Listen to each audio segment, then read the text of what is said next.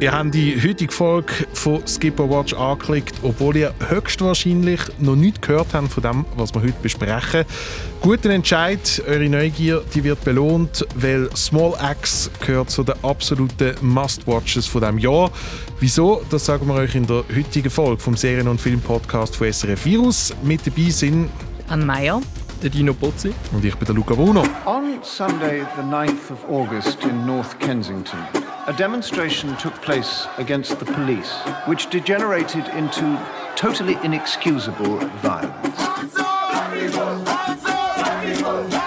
This attack on a black establishment is not an isolated event, but a sustained campaign against black people. And today we are saying enough is enough. Wir kommen gerade zu Small Axe. Zuerst noch kurz 2-3 Sachen von den letzten paar Wochen. Als erstes natürlich ein riesengroßer Shoutout an Adi Spring. Das ist nicht nur die Person, die verantwortlich ist für die SRF-Webserie Nummer 47, sondern auch dafür, dass, wisst ihr noch, als ich mich vor ein paar Wochen über meinen kaputten IMDb-Account... Ich kann mir das vergessen. Wo du einen kleinen Hissi-Fit geschoben hast. Genau, ja. So subtil. Man hätte gar nicht merken, dass es dich mega bothert. Wir haben dort über unsere persönlichen IMDb-Accounts geschwätzt, beziehungsweise über unsere Profile. Und ich habe mich dort beschwert, dass bei mir das Einzige, was ich mal gemacht habe in Serien- und Filmsicht, nämlich die Musik zusammengestellt für die Serie Nummer 47, dass das bei mir nicht korrekt angezeigt wird, sondern einem anderen Luca Bruno zugeschrieben wird. Und der Adi Spring hat die Folge noch gelost. Er hat es in die Hand genommen, das Ganze. Und wer ab und zu auf meine IMDb-Page geht, also ich und vielleicht meine Mutter, wenn sie mich mal googelt, die finde ich jetzt dort schön säuberlich mein einzigen Credit vor. Ich bin wahnsinnig stolz drauf. Letzte Woche haben wir über The Crown geschwätzt und wir haben auf dem Instagram-Account von SRF Virus mal wieder eine kleine Umfrage gestartet. Unsere kontroverse Meinung von letzter Woche war ja, dass wir uns nicht zu 100% sicher waren, ob das, was Gillian Anderson als Margaret Thatcher macht, wirklich gut ist. Jemand von uns, bist du das gewesen, Dino? Oder ich, was als Schülertheater bezeichnet hat? So weit wäre ich nicht gegangen. Ich habe es als SNL-mäßige Parodie bezeichnet, glaube ich. Auch nicht unbedingt als Lob. Auf alle Fälle hat uns die gesamte Mehrheit laut dieser Instagram-Umfrage gibt uns nicht recht. Es sind etwa 2/3, die das toll finden, was Gillian Anderson macht. Aber lustigerweise alle, die mir persönlich geschrieben haben, nicht öffentlich, haben mir recht gegeben. Von dem her. Lustig. Unpopular Opinion. Dann kommen wir jetzt zu Small Axe. Der Grund, wieso wir uns im Aufnahmestudio eingefunden haben. Ich habe gerade vorher gesagt, es ist eines der Must-Watches vom Jahr. Und jetzt ist mir eingefallen, das wird jetzt recht awkward und weird, wenn ihr beide findet, es ist richtig, richtig wack. Von dem her. Ja, aber du kennst uns ja. Von dem her bist du da schon richtig mit deiner Annahme, dass wir es auch mega, mega gut finden. Small Axe ist a collection of 5 Films. Wir werden nachher noch darüber diskutieren, ob jetzt das Filme sind oder eine Fernsehserie. Es ist ein bisschen unklar, weil so wie es ausgestrahlt wird, ja, es ist eindeutiger Film. Ja, genau. Es sind eindeutige Filme, aber wir können nachher noch schnell darüber sprechen. Ja, aber nein, lass uns noch darüber diskutieren. Aber so wie es ausgestrahlt wird, ist Small Axe eigentlich theoretisch eine klassische Fernsehserie. Es wird nämlich jeden Sonntag oben auf BBC ausgestrahlt. Im Internet werdet ihr wahrscheinlich, wenn ihr nach Small Axe googelt, auch noch finden, dass es anscheinend auf Prime Video läuft, auf dem Streamingdienst von Amazon. Das stimmt aber nur für Amerika. Also bei uns ist die einzige Möglichkeit, das zu schauen, die BBC. Dino, gell, du hast es sogar live geschaut. Linear, ja. Oldschool. So richtig klassisch. Der Dino hat die Fernbedienung in die Hand genommen, jeden Sonntag oben. Jeden Sonntag am 2:10 eingeschaltet. Das geht auch nur während Corona-Time, so etwas. Also das heisst, BBC ist der einzige Ort, wo man die Small Axe-Filme schauen kann. Und wenn ihr zu den Leuten gehört, die kein richtiges Fernsehen mehr haben, und der iPlayer von der BBC kann man ja, glaube ich, nach wie vor nur... Ja, das ist Geo-Blocking betroffen. Dann würde ich am besten eure Eltern fragen. Weil die haben höchstwahrscheinlich Fernsehen und mittlerweile haben eigentlich fast alle Fernsehanbieter also ein On-Demand-Online-Ding. Und die hätten sicher auch Freude, wenn ihr euch mal wieder melden. Und das auch, ja. Leute wieder mal an, fragen, wie es ihnen geht, was sie so machen, wie sie Corona überstehen. Und dann könnt ihr euch mit ihrem Account online einloggen bei eurem Fernsehprovider und da kann man ja mittlerweile einen Monat lang zurückspulen. Das heisst, ihr könnt alle 3 von diesen Filmen oder von diesen Episoden, was es denn auch immer sind, schauen. Das ist wahrscheinlich die einfachste Methode. Small Axe, das ist, wie wir schon gesagt haben, a collection of 5 Films von Steve McQueen. Das ist ein Regisseur, der seine Karriere angefangen hat als Videokünstler mit Videoinstallationen. Also ich rede da wirklich von, er ist so ein Straight-up-Künstler. Er hat vor ein paar Jahren, das ist jetzt schon eine Zeit leer, jetzt im Schaulager in Basel mal eine mehrmonatige Ausstellung gegeben mit seinen Werken. Und da sieht man dann also wirklich so, wie er irgendwie 2 Minuten lang mit seinem Nippel spielt und das Ganze wird dann irgendwie für mehrere Stunden lang geloopt. Also ich rede davon. Und ein Mann mit sehr grossem Selbstvertrauen, weil Steve McQueen zu heissen und sich nicht einen Künstlernamen zu suchen, wenn man es in der Filmwelt arbeiten will, ist auch nicht ohne. Das habe ich mir übrigens, ich habe das nicht nachgeschaut, das ist schon sein richtiger Name, oder? Ja. Ja, ja. Ich weiss nicht mal, ob der andere Steve McQueen wirklich Steve McQueen geheißen hat. Auf alle Fälle haben seine Eltern Humor bewiesen und der Steve McQueen könnte sich sonst auch irgendwie Steve McKing nennen oder so. Das wäre eigentlich noch ein guter Künstlername. Der Steve McQueen, nicht nur Videokünstler, irgendwann hat er angefangen Film machen. Sein bekanntester Film war wahrscheinlich 12 Years a Slave. Vor ein paar Jahren, vor allem 12, 13, 14. 2012 hat er, glaube ich, Oscar für den besten Film. Den besten Film gewonnen, kennt man vielleicht. So ein Sklaverei-Drama, wo unter anderem der Brad Pitt mitspielt. Haben ihr am Stephen Quinn seine anderen Filme sonst schon gesehen? Mhm, absolut. Nicht alle. Also Shame und Hunger finde ich wahrscheinlich 2 von den besten Filmen aus den letzten 20 Jahren, muss man ja schon sagen. Vor allem Shame mit dem Michael Fassbender in der Hauptrolle. Hunger auch. Widows ist sein letzter Kinofilm mit 4, 5 Frauen in der Hauptrolle. So eine umgekehrte Gender-Swap heisst Movie. Genau, ja. 4 Frauen, die überfallen in der Bank. Aber sie werden, wer überfallen es dort? So ein alter, reicher Mann, oder? Das Patriarchat. Und das Patriarchat, logischerweise, ja. Auf alle Fälle habe ich den Film mit leider... Mit Viola Davis in der Hauptrolle. Habe ich den leider voll nicht gut gefunden, aber Shame... Ich leider auch nicht. Kann ich deine Meinung unterstreichen. Dort spielt Michael Fassbender ein... Wie sagt man dem heutzutage? Darf man noch sexsüchtig sagen? Ich weiß nicht, was die korrektive... Hypersexualität nennt man das, glaube ich, oder so. Auf alle Fälle ein sehr, sehr guter Film, auch sehr, sehr stylisch gemacht und so weiter. Absolut. Und in dieser Phase von Michael Fassbender in seiner Karriere, wo er noch nicht vertraglich dazu verpflichtet war, zu jedem Filmangebot Ja zu sagen. Genau, ja. Also das ist eigentlich der Film, müssen wir jetzt ehrlich sagen, wo der Michael Fassbender unter anderem auch dadurch berühmt worden ist, weil man seinen Penis in diesem Film sieht. Mehrmals sogar, oder? Genau, ja. Sie große Penis. Wie lustig man... Entschuldigung! Nein, aber das ist ja das, was der Michael Fassbender... Müssen wir jetzt wirklich über Michael Fassbender seinen Pimmel reden? Einerseits sieht man seinen Penis und ich will sagen, die andere Szene, die er berühmt gemacht hat, ist dort, wo er jemand anderem... Nein, das stimmt nicht. Er schiesst niemandem im Penis. Der Til Schweiger sitzt am gleichen Tisch und schiesst jemandem im Penis in Glorious Bastards. Bist du eigentlich vertraglich dazu verpflichtet, in jeder Folge Skipper Watch mindestens einmal den Til Schweiger zu erwähnen? Ja. Langsam fällt es auf. Ich habe einen Vertrag mit seinem Lifestyle, mit seiner Lifestyle-Internetbestellseite Barefoot Living, wo man so tolle Krieseholz-Weinkorkenschalen für 300 € kaufen kann. Also gut. Dino, der größte Til Schweiger-Fan, was es gibt. Barefootliving.de. Aber wir schwätzen hier über Small Axe, über die neue Kollektion von Filmen, die Steve McQueen für die BBC gemacht hat. Wir haben es schon erwähnt. Sie laufen jeden Sonntag oben am 10. Schweizer Zeit, am 9. britischer Zeit. Die ersten 3 Filme sind ausgestrahlt worden. Das sind ja die wir gesehen haben. Die kommende Sonntag gibt es dann jeweils nochmal einen. Und insgesamt sind das 5 Filme. Small Axe, Skip or Watch. Ist ein bisschen unfair, weil eigentlich haben wir es ja alle irgendwie schon ein bisschen angetönt. Aber trotzdem. Plot-Twist, ich finde es mega schlimm.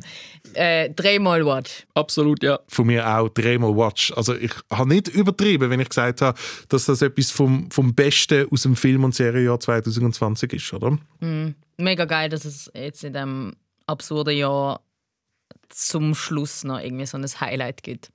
Ich bin vor allem fast ein bisschen überfordert. Nachdem ich den ersten Film gesehen habe, habe ich irgendwie so gefunden, und jetzt gibt es einfach wirklich jede Woche nochmal so etwas. Das ist wirklich krass. Also, oh mein Gott, jeden Sonntag so etwas Gutes schauen, das wird extrem anstrengend. Nein, aber irgendwie einfach so, weil man sich das irgendwie so nicht gewohnt ist, weil ja der Steve McQueen trotzdem irgendwie allem ein recht so wichtiger Filmemacher ist, und das ist also vergleichbar mit, keine Ahnung, wenn jetzt irgendwie ich bringe dafür jede Woche den Christopher Nolan, aber wenn es jetzt jede Woche einen Christopher Nolan-Film gäbe für irgendwie einen ganzen Monat lang, dann fände ich auch irgendwie von wegen, hey, spart doch das ein bisschen auf. Ich hätte jetzt auch nicht dagegen gehabt, wenn es die Small Axe-Kollektion irgendwie, wenn es eine pro Monat gegeben hätte oder so. Ich hätte jetzt auch nicht Nein gesagt, aber es ist natürlich schön, dass man das in so einer kurzen Zeit schauen können. Hat vielleicht auch ein bisschen mit dem Streaming-Zeitalter zu tun, ne? Dass die BBC so ein Projekt überhaupt absegnet und da mitmacht. Also es ist recht krass eigentlich, was ich das Gefühl habe, was der Steve McQueen für einen Blankoscheck bekommen hat für das Ganze. Also es sind, wir haben uns vorher darüber unterhalten, ist es jetzt Fernsehen oder es sind Filme, also es sind nicht zusammenhängende Geschichten, die da erzählt werden. Und darum sind es wirklich eigentlich einfach 5 Filme. Sie sind auch sehr unterschiedlich in der Länge. Der erste Mangrove geht eben 2 Stunden. Der zweite, Lover's Rock, ist dann dafür nur 70 Minuten lang. Also es ist eigentlich wirklich so von wegen, hey, Steve McQueen, du hast 5 Sündige zur Verfügung. Du kannst machen, was du willst. Du kannst auch Geschichten erzählen, die du willst. Also ich glaube, ihm hat da niemand irgendwie reingefummelt. Zumindest hat es so auf mich gewirkt, oder? Aber was ja krass ist, ist ja, dass auch immer wieder betont, dass die Serie eigentlich schon seit 10 Jahren in the making ist. Also dass auch vor 10 Jahren eigentlich die Idee hatte zu so einer Serie.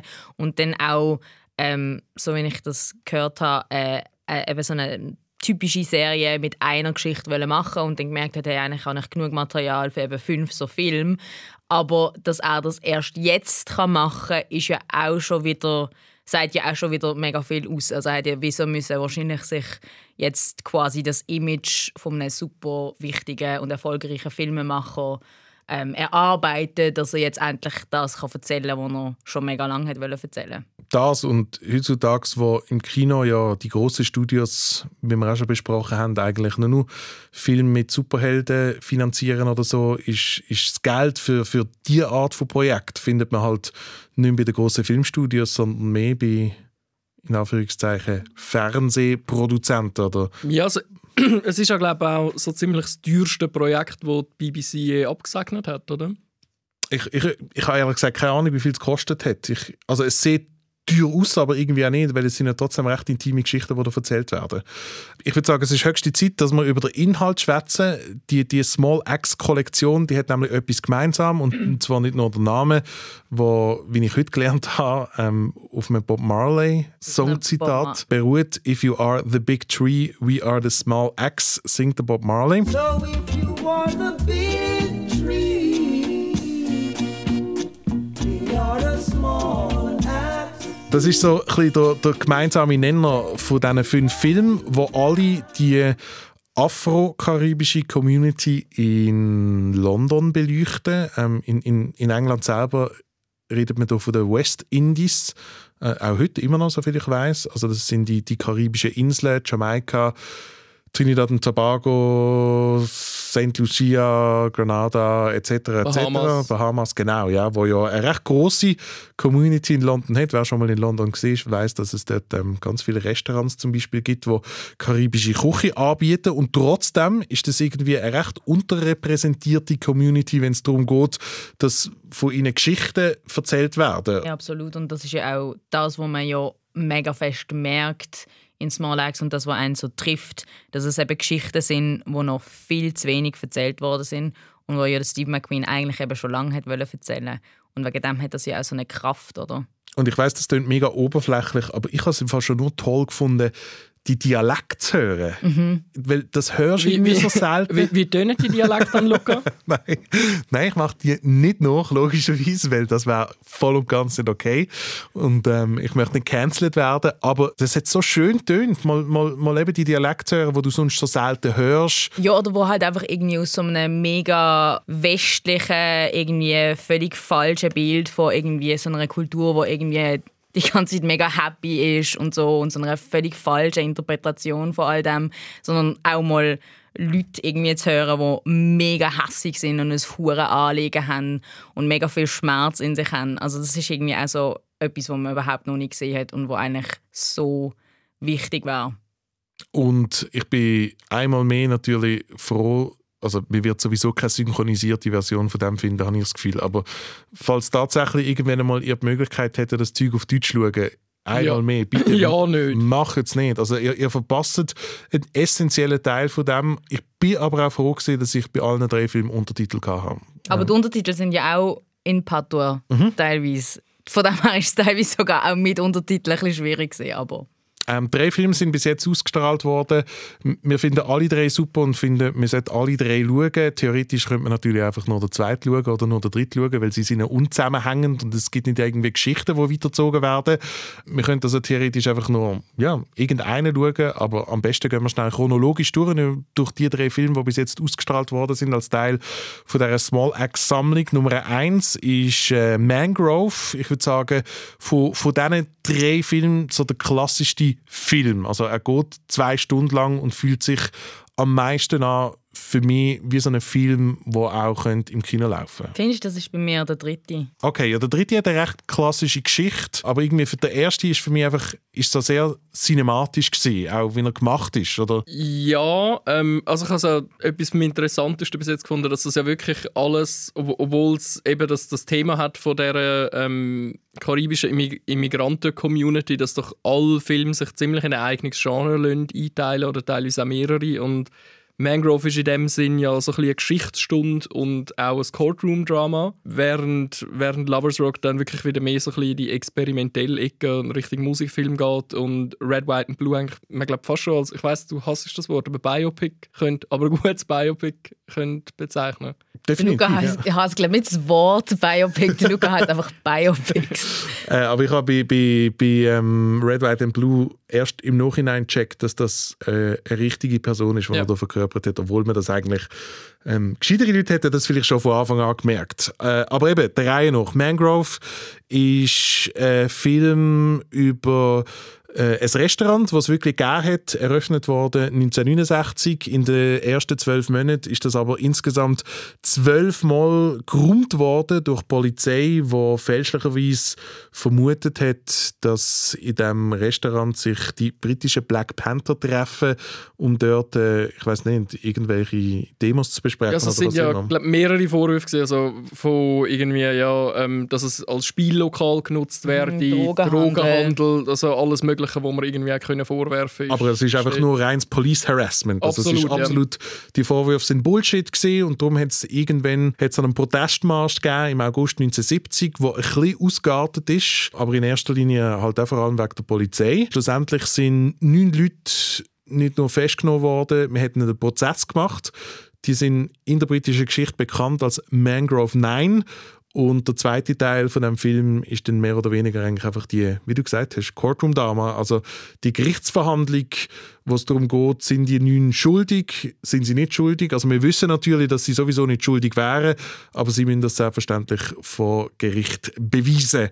Es gibt vor allem eine bekannte Schauspielerin, die in diesem Film mitspielt, Letitia Wright, die kennt ihr vielleicht aus Black Panther und ist mittlerweile auch in anderen Marvel-Filmen schon auftaucht. Sie ist so ein bisschen, nicht unbedingt die Hauptrolle, aber ist so eine der zentralen Figuren von diesem Film. Ja, also das, was ich vorher schon gesagt habe, was mir dort als erstes aufgefallen ist und was ich so grossartig finde, ist halt einfach, wie hässig all die Figuren sind und dass es eben nicht, wie oft in so Geschichten, so eine Steigerung gibt, sondern dass so der Schmerz ist wie schon von Anfang an spürbar und die insgesamt 12-mal, wo die Polizisten dort rein und wirklich die Leute ja auch schikanieren, das wird ja auch gezeigt und man hat ab und zu wie so das Gefühl, hey, das ist wie so eine zu viel, aber genau um das geht es, so, dass es einfach zu viel ist und dass man das auch so selber spürt, das finde ich mega krass. Aber wegen dem, finde ich eben, ist es meiner Meinung nach eben nicht so ein klassischer Film. Also für mich hat es sich wie eher so 2 Folgen von einer Serie angefühlt. Also das ist überhaupt nicht irgendwie negativ, aber für mich hat es eben überhaupt nicht eben so eine klassische Dramaturgie, wo es eben so ein Courtroom-Drama ist. Mir hat es halt einfach hurenfest an «The Trial of the Chicago Seven» erinnert. Habe ich auch sagen, einfach in besser. Ja, genau, einfach in besser und spannender. Und zwar mehr oder weniger in jeglicher Hinsicht. Also ja. Kostüm, schauspielerische Leistung, Drehbuch, obwohl das bei Chicago Seven, das ist ein Film, den man momentan auf Netflix findet, ja eigentlich sollte gut sein, weil das aus den Federn von Aaron Sorkin kommt. Wo vermutlich auch für 5 oder 6 Oscars wird nominiert werden. Aber schlussendlich leider einfach ein bisschen enttäuschend war. Ja. Oder beziehungsweise unter den Erwartungen geblieben ist. Ein bisschen viel Wig-Acting. Genau, ja. Und darum habe ich, glaube jetzt hat es mich halt vor allem irgendwie an so einen Film erinnert. Vielleicht auch, weil es ein bisschen länger gesehen ist oder weil es weniger experimentell ist als der zweite Film. Heißt Lover's Rock ist ein Experiment, würde ich sagen.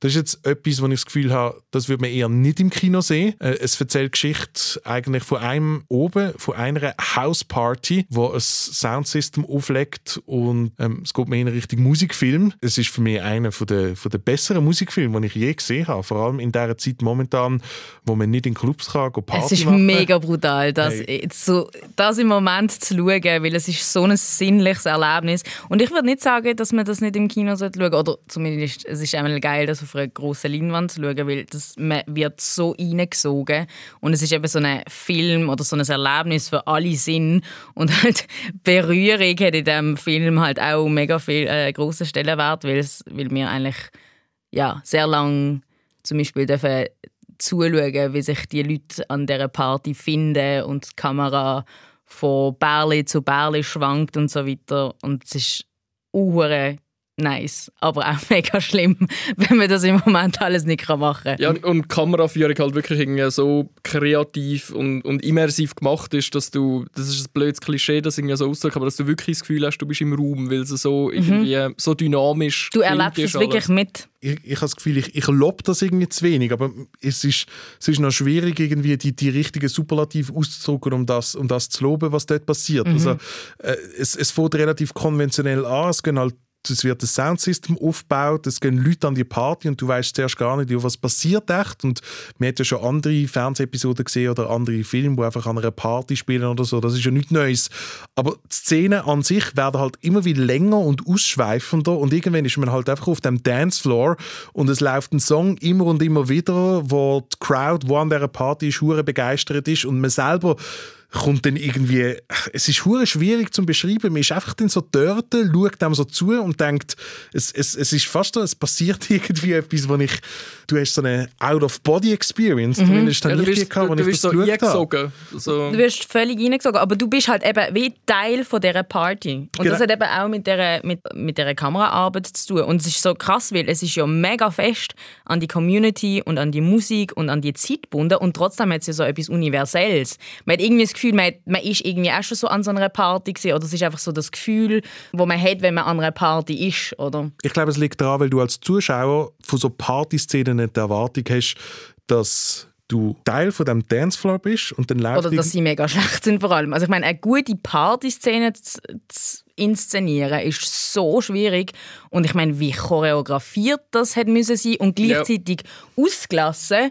Also ich habe kurz so ein Making-of gesehen, wo der Steve McQueen irgendwie sagt, enjoy yourselves. Oder? Und das merkt man ja mega, was für eine Freude die auch haben und was für eine Lebensenergie dort drin ist. Aber gleichzeitig hätte das müssen, also ist das von einer Perfektion auch, dass das auch so immersiv ist, oder? Was mich vor allem überrascht hat, ist, wenn du halt so ein bisschen die Szene kennst, ist es ja meistens so, du bist irgendwo in einem Club, du hörst 20 Sekunden lang wummernde die Techno-Musik und dann fängt irgendwie der Dialog zwischen zwei Leuten an. Und das passiert am Anfang von Lover's Rock schon auch, aber irgendwann ist halt dann wirklich die Musik, die nicht mehr aufhört und es geht wirklich nur noch ums Feeling, um den Vibe und ums Tanzen und das ist so etwas, was ich so in dieser Art irgendwie voll nicht kenne und noch nie gesehen habe in einem Film. Und das aber es passieren ja schon auch immer wieder Sachen. Es passieren eben Sachen, die halt an einer Party können passieren, auch gefährliche Sachen, auch schlimme Sachen. Also was zum Beispiel auch mega speziell ist, wenn zum Beispiel dann jemand aus dem Haus geht, passiert ja eigentlich immer etwas Schlimmes. Das hat ja auch eine rechte Symbolik. So. Also das, quasi, das Haus ist ja wie so ein bisschen der Safe Place und wenn eine Person rausgeht, dann passiert irgendwie etwas. Es hat wie so nicht einen Peak, den man erwarten würde, sondern es passieren so wie ein paar kleine Peaks. Ja, es hat keine so eine klassische dramaturgische Kurve, irgendwie, wo durch den Film geht. Und ja, teilweise gibt es auch Stellen, wo 10, 15 Minuten ohne Dialog auskommen, wo die aber irgendwie gar nicht stört. Ich finde aber das Einzige, was ich jetzt kritisieren würde, weil ich es so geil gefunden habe, wirklich, also mir fehlen auch wirklich Superlative. Ich finde, der Film oder die Folge hätte ja auch wirklich einfach nur an dieser Party stattfinden. Also ich finde die ganzen Vorbereitungen zum Beispiel auch noch recht spannend, also wie sie das ganze Soundsystem aufstellen mit den Close-Ups, wie das Essen vorbereitet wird, also eben, es werden wirklich alle Sinn angesprochen.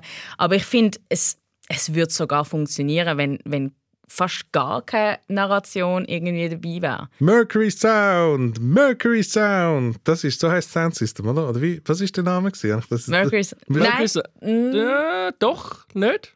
Ja, yeah, Mercury Sound. Aber das ist, glaube ich, im Fall fiktiv. Ja, das schon, ja. Aber es ist etwas wahnsinnig Mitrissendes. Aber es ist noch lustig, jetzt zum schnell auf das zurückkommen, was der Angra gesagt hat. Also ich stimme dir absolut zu, es wird total funktionieren. Aber ich habe das irgendwie so im Nachhinein dann gedacht, habe das irgendwie eben genau noch spannend gefunden, weil du erwartest, also es spielt halt mega mit den Erwartungen dann, weil es halt so relativ für den Steve McQueen konventionell anfängt und so, weisst du gar nicht, was auf dich zukommt. Es hört auch ein bisschen konventionell auf.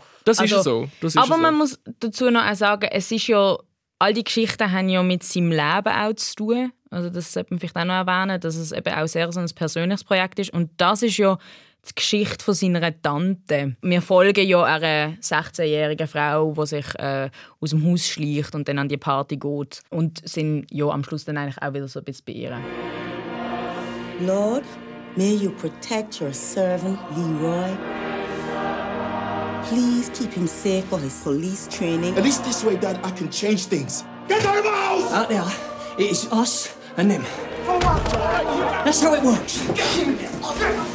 Stop, please! I'm out there with no backup! Die dritte Geschichte, die Small Axe erzählt, ist Red, White and Blue. Das ist die wahre Geschichte von Leroy Logan. Er ist eine Person of Color, der Polizist wird. Was ist genau der Impuls, wieso er Polizist wird? Weil sein Vater wird zusammengeschlagen zusammengeschlagen von Polizisten. Aus keinem Grund eigentlich. Hauptdarsteller in dieser Geschichte ist der John Boyega, den man aus den Star Wars-Filmen kennt, hat sich ja eigentlich mit den Star Wars-Machern dann irgendwann überworfen, weil er gefunden hat, dass gerade die Minorities, und das sind nicht nur People of Color gemeint, in diesen Star Wars-Geschichten viel zu kurz kommen und auch nicht damit einverstanden ist, was aus seiner Figur, aus dem Finn, im letzten Star Wars-Teil passiert ist. Und darum habe ich es erst recht speziell gefunden, dass er ausgerechnet jetzt in diesem Film eigentlich die Hauptrolle spielt, weil er ja auch gerade während diesen ganzen Black Lives Matter-Protest so ein recht wichtiges Spruch geworden ist von dieser Bewegung. Man hat ihn oft gesehen, vor Crowds auftreten, hat dort mit dem Megafon geschwätzt und so weiter. Das ist ihm ein grosses und wichtiges Anleihen. Und ich nehme an, der ganze Film ist ja gedreht worden, irgendwann 2019 oder so. Und du hast vorher gefunden, er erzählt eine recht konventionelle Geschichte. Nein, überhaupt nicht eine konventionelle Geschichte, aber er hat natürlich so eine eher klassische Struktur im Gegensatz zu Mangrove und Lover's Rock, finde ich. Also er hat noch mehr halt eben so das... der Aufbau, so ein bisschen das Rise and Fall, also wir begegnen ihm, wo er eigentlich in einem totalen Peak von seinem Leben ist. Er erwartet ein Kind mit seiner Frau, sie suchen gerade eine eigene Wohnung und ihm geht es mega gut. Und dann passiert aber das mit seinem Vater und er entscheidet sich dann dazu, eben quasi das super rassistische System von dem Justice System quasi von innen zu verändern. So. Genau, so der klassische Fall von «If you can't beat them, join them». Was dann wiederum zu dicker Luft zwischen ihm und seinem Vater führt, wo halt eine gewisse Vorteile hat und jetzt nicht unbedingt Freude daran hat, seinen Sohn in einer Polizeiuniform zu sehen. Und natürlich auch seine Community selber, woher er kommt, wo die Polizei natürlich ein sehr, sehr niedriges Ansehen hat und dass ausgerechnet einer von ihnen sozusagen Polizist wird. Ist dort natürlich, wird nicht sehr gern gesehen. Du hast schon recht an, es ist in dem Sinn die konventionellste Geschichte, im Gegensatz zu den anderen zwei, aber ich habe die trotzdem auch sehr, sehr gut gefunden. Nein, also das ist überhaupt nicht negativ gemeint, ich meine nur eben von der Struktur her, dass es eben so quasi vom Aufbau, von der Dramaturgie. Aber das heisst überhaupt nicht, dass es irgendwie schlecht ist, weil trotzdem ist es ja dann auch wieder sehr kunstvoll gefilmt und auch der Schluss ist nicht das, was man dann würde erwarten oder was jetzt in einem konventionelleren Film wahrscheinlich würde passieren und so. Für das, dass man heutzutage oft Film oder gerade Netflix-Episoden sieht, wo alle irgendwie in diesem verschwommenen Beige, Blau, Dunkelblau, Orange aufgenommen worden sind, irgendwie die Farbe in Red, White and Blue. Aha, Farbe. Habe ich so mega schön lebendig gefunden zum Anschauen. Man sitzt irgendwann mal auf der Rückbank von einem Auto, während sein Vater und er, der Leroy, zur Polizeiakademie fahren. Und dort habe ich irgendwie gefunden, Mann, ich würde jetzt gerne stundenlang dort hinten innen sitzen, weil das so ästhetisch und so schön aussieht. Also der Steve McQueen beweist nicht nur ein grossartiges Auge für interessante Geschichten, die man sonst nicht oder fast nie zu hören bekommt, sondern eben, er ist auch ein verdammter Ästhet. Also es sieht auch alles immer wunderschön aus. Alles wahnsinnig kreativ und oft auch halt total unkonventionell. Mhm. Also clever. Ja. Es sind so auch sehr clevere Einstellungen, also mit etwas, wo man im Bild sieht, spielt, wo zum Beispiel, du siehst es als Publikum, siehst du etwas, wo die Figur nicht sieht oder umgekehrt. Was ich glaube, etwas vom Wichtigsten an dieser Kollektion, an diesen 5 Filmen finde, ist, dass sie so lang sind, wie sie sind. Ja. Ich habe das schon erwähnt. Einer ist 2 Stunden lang, der andere halt nur 70 Minuten. Und wenn es ein Problem gibt, wo gerade Streaming-Shows zum Beispiel auf Netflix haben, ist es, dass oftmals zu wenig Material für die Folgen rum ist. Also ich habe schon so viele Staffeln geschaut, die 10 Folgen haben und dann geht jede Folge eine Stunde oder vielleicht sogar noch ein bisschen länger. Und man hätte die ganze Geschichte auch in 5 oder in 4 Folgen erzählen. Aber es was ja besonders bei diesen Streaming-Kisten eigentlich 0,0 Sinn macht, weil es ja überhaupt kein Problem wäre, mal eine Folge zu machen, die 35 Minuten geht oder so. Du hast ja keinen Sendeplatz zum Füllen. Ja. Und ich weiss nicht, was dahinter steckt, ob das etwas ist, was Netflix verlangt oder ob das halt einfach so fest drin ist in den Köpfen der Macher und Macherinnen, dass wenn man eine Dramaserie macht, dann haben die Folgen einfach eine Stunde lang zu gehen, Punkt, und man ist bestellt worden für 10 Folgen und dann bringt man die 10 Folgen. Und eben, wie gesagt, oftmals denke ich mir, Mann, könnte das doch kürzer sein oder die 10 Minuten hättest du rausnehmen und so weiter. Und das finde ich halt irgendwie etwas vom Schönsten an dem. Dass es aber halt es würde auch null passen, weil Lover's Rock ist ja eben so etwas anderes als Red, White and Blue. Es muss ja auch so sein, dass die irgendwie etwas einfach völlig eigenständig sind. Aber trotzdem haben sie ja wie so das übergeordnete Thema, nämlich, dass du das erlebst, was die Menschen in dieser Zeit erlebt haben und das, was wir eben schon noch viel zu wenig einfach gesehen haben. So. Darum würde ich eben schon sagen, dass es halt ja auch eine Serie ist, oder? Nicht im klassischen Sinn, aber wenn jemand mich jetzt fragen würde, ja, kann man die dann auch einzeln schauen? Auf jeden Fall. Aber ich würde trotzdem alle schauen. Dann kommen wir jetzt zu unseren Must-Watches der Woche. Wir empfehlen pro Person etwas, was wir in den letzten 7 Tagen gesehen haben und gut finden. Ich empfehle diese Woche eine Miniserie namens «The Good Lord Bird», wo es ums Leben vom Abolitionist John Brown geht. Also beziehungsweise nicht wirklich ums Leben, sondern um so mehr oder weniger das letzte Jahr von seinem Leben, Ende 1850er Jahre, wo aus der Perspektive erzählt wird von einem jungen Sklaven, der von ihm befreit wird unter relativ suboptimalen Umständen und ihn dann auf dem Weg begleitet. Ist jetzt nicht wahnsinnig irgendwie historisch akkurat alles, aber das ist wie auch nicht so wichtig, weil es einfach unglaublich unterhaltsam gemacht ist. Und trotzdem, es klingt jetzt alles so ein bisschen nach White Savior-Geschichte, aber ist es eben wirklich überhaupt nicht. Der Begriff wird sogar auch noch aufgegriffen in der ersten Folge.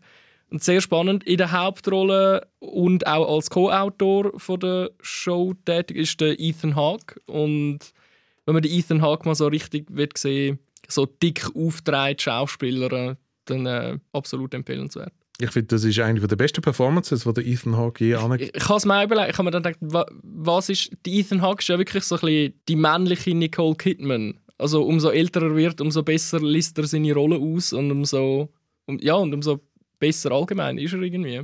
Und ich habe es auch eine mega interessante Auseinandersetzung mit dem White Savior-Klischee gefunden. Ich kann dazu übrigens noch empfehlen, den Instagram-Talk, den Ethan Hawke vor kurzem mit dem Killer Mike von der Run the Jewels gemacht hat. Der Killer Mike selber hat auch noch einen Kurzauftritt in Good Lord Bird und sie unterhalten sich eben in diesem Talk darüber. Also wir reden immer, wie kann man wirklich unterdrückten Communities helfen, so dass es eben dann schlussendlich nicht so ist, dass einfach nur die weiße Person als Retter und Held dargestellt wird. Und ich finde, das ist eine sehr differenzierte Auseinandersetzung mit eben dem. Absolut. Und wenn das jetzt alles sehr bedeutungsschwanger tönt, das ist es teilweise ein bisschen, aber es ist eben auch unglaublich unterhaltsam und extrem lustig phasenweise. Also auf eine total absurde, fast schon Monty Python-eske Art zwischendurch. Kann man bei uns auf Sky Show schauen. Apropos Run the Jewels, wir haben viel zu wenig über die Musik geredet in Small Axe. Ich finde, das muss man schnell noch hier anfügen. Checkt unbedingt den Soundtrack von all diesen Folgen aus. Es gibt, glaube ich, auch auf Spotify eine Playlist. Im ersten Film ist es vor allem Rocksteady und ganz, ganz alte Reggae, in der zweiten Lover's Rock, in der dritten Soul. Ich bin hure begeistert über den Soundtrack. Stimmt, Wahnsinn. Ja. Einmal mehr haben wir vergessen, den sehr guten Soundtrack von etwas zu erwähnen. Wichtig, ja. Ja, ich gehe mit meinem Tipp auch gerade weiter im Bereich von der Filmen, die sich in der letzten, also Filmserien, die sich in den letzten Jahren mit dem Thema Rassismus und Polizeigewalt und Unterdrückung und so weiter auseinandergesetzt haben, weil es gibt so viel. Und ja, ich könnte, glaube ich, 1000 Tipps geben, aber einer, der für mich recht raussticht, ist «If Beale Street Could Talk» von Barry Jenkins. Ihr habt vielleicht «Moonlight» gesehen, wo 2017 der Oscar für den besten Film gewonnen hat. Schlussendlich. Ja, Barry Jenkins, auch einer der engagiertesten Filmemacher von dieser Zeit. Und «Small Axe» hat mich auch ein bisschen an «If Beale Street Could Talk» teilweise erinnert. Nicht nur, weil es um Polizeigewalt und Rassismus geht und es auch in den 70s spielt, sondern weil der Film auch so eine wahnsinnige Sinnlichkeit hat, hure schön gefilmt ist, das Gegenüber hat von Schmerz und Liebe und Freude und Gewalt. Und ganz wichtig ist also die poetische Sprache, weil der Film basiert auf einem Buch von James Baldwin, wo einer der wichtigsten afroamerikanischen Aktivisten und Schriftsteller war. Weißt du, wo wir zusammen den Film schauen haben? Weißt du, wie toll das war? Yeah. Übrigens auch das ein Film mit einem fantastischen Soundtrack von Nicholas Britell, der ja auch den Theme-Song von Succession macht. Ich empfehle etwas ganz anderes. Ich glaube, ich empfehle etwas, wo glaub, kein einziger Schauspieler und keine einzige Schauspielerin of Color drin vorkommt. Ich empfehle den neuen Weihnachtsfilm «Happiest Season». Ich bin vor kurzem von einer guten Kollegin, Shoutout an Lisa, gefragt worden, ob es eigentlich da so einen guten neuen Weihnachtsfilm gibt. Und «Happiest Season», ich würde ihm 3 von 5 Punkten geben, aber ist es nicht hure komisch, wie ein 3 von 5 Punkte-Film auch gleichzeitig der beste Film aller Zeiten sein kann? Das muss uns jetzt erklären. Und ein guter Weihnachtsfilm. Wobei, das ist nicht so, ich glaube, ein Weihnachtsfilm 3 von 5 hat, ist recht schon. Ich habe den Film geschaut und fand, der ist eigentlich nicht wirklich, wirklich gut, aber irgendwie habe ich ihn trotzdem nicht aufhören zu schauen. Ich hatte so viel Spass dabei, liegt erstens vor allem auch daran am Cast. Die Hauptrolle spielt Mackenzie Davis, wo man unter anderem aus Halt und Catch Fire kennt oder aus dem letzten Terminator-Film, und Kristen Stewart. Sie spielen ein lesbisches Bärli, das über Weihnachten heim zu ihren Eltern geht, zu den Eltern von der Mackenzie Davis. Und eigentlich will Kristen Stewart ihren Heiratsantrag machen, stellt dann aber fest, nachdem sie dort angekommen ist, dass die Eltern von der Mackenzie Davis gar nicht wissen, dass ihre Tochter überhaupt lesbisch ist. So lustig, als ich den Trailer geschaut habe, habe ich genau das gedacht. So, ich glaube, sieht fürchterlich aus, aber ist vielleicht gar nicht so schlimm. Nein, ich weiss nicht. Ich finde es schwierig zu sagen. An Weihnachtsfilm muss man auch andere Ansprüche haben. Und ich glaube, das Kind von Wiz Khalifa spielt mit. Das weiss ich nicht, aber der Cast ist wirklich crazy. Alison Brie von Community Mad Men spielt der absolute Fun-Fact von der Aubrey Plaza spielt auch noch mit. Es sind wirklich, man kennt jede Person, die dort mitspielt. Und wie gesagt, wer einfach gerne einen Weihnachtsfilm schauen möchte, wo, Spoiler Alert, in einem Happy End endet, wieso nicht «Happiest Season» schauen? Ja, anstatt jedes Jahr «Love Actually». Genau, ja. Ich habe das Gefühl, ich mache nicht wirklich Werbung für diesen Film. Aber wie gesagt, erwartet nicht... Ja, es klingt schon ganz so. Schau, Englisch ist ein rechter Brunz, es ist sehr konventionell. Ich glaube, es ist die perfekte Werbung. Es ist genau das, was wir jetzt brauchen. Genau, wer nicht etwas schauen möchte, was ihn zum Nachdenken anregt oder vielleicht so etwas sehr Stimulierendes wie «Small Axe» und einfach nur so etwas... schauen möchte, wo man vielleicht dann sogar über die Weihnachtstage mit seiner Familie schauen kann. Außer deine Eltern sind homophob. Dann vielleicht nicht. Ja. Oder vielleicht dann erst recht. Dann erst recht, weil bringt dann natürlich einem richtig zum Denken, weißt du. Das, was man in dem Film sieht. Happiest Season, meine Empfehlung von der Woche. Und das wär's schon gewesen von der heutigen Skipper Watch-Folge. Wir belohnen es bei dem mit unserer ultimativen Empfehlung von diesen 3 Small Axe-Filmen. Ich bin sehr, sehr gespannt auf die nächsten 2, die kommen. Wenn wir Zeit finden, werden wir vielleicht auch die noch in einer weiteren Folge ansprechen. Skipper Watch gibt es jeden Freitag überall dort, wo ihr Podcasts hört, direkt auf Spotify oder auch auf virus.ch.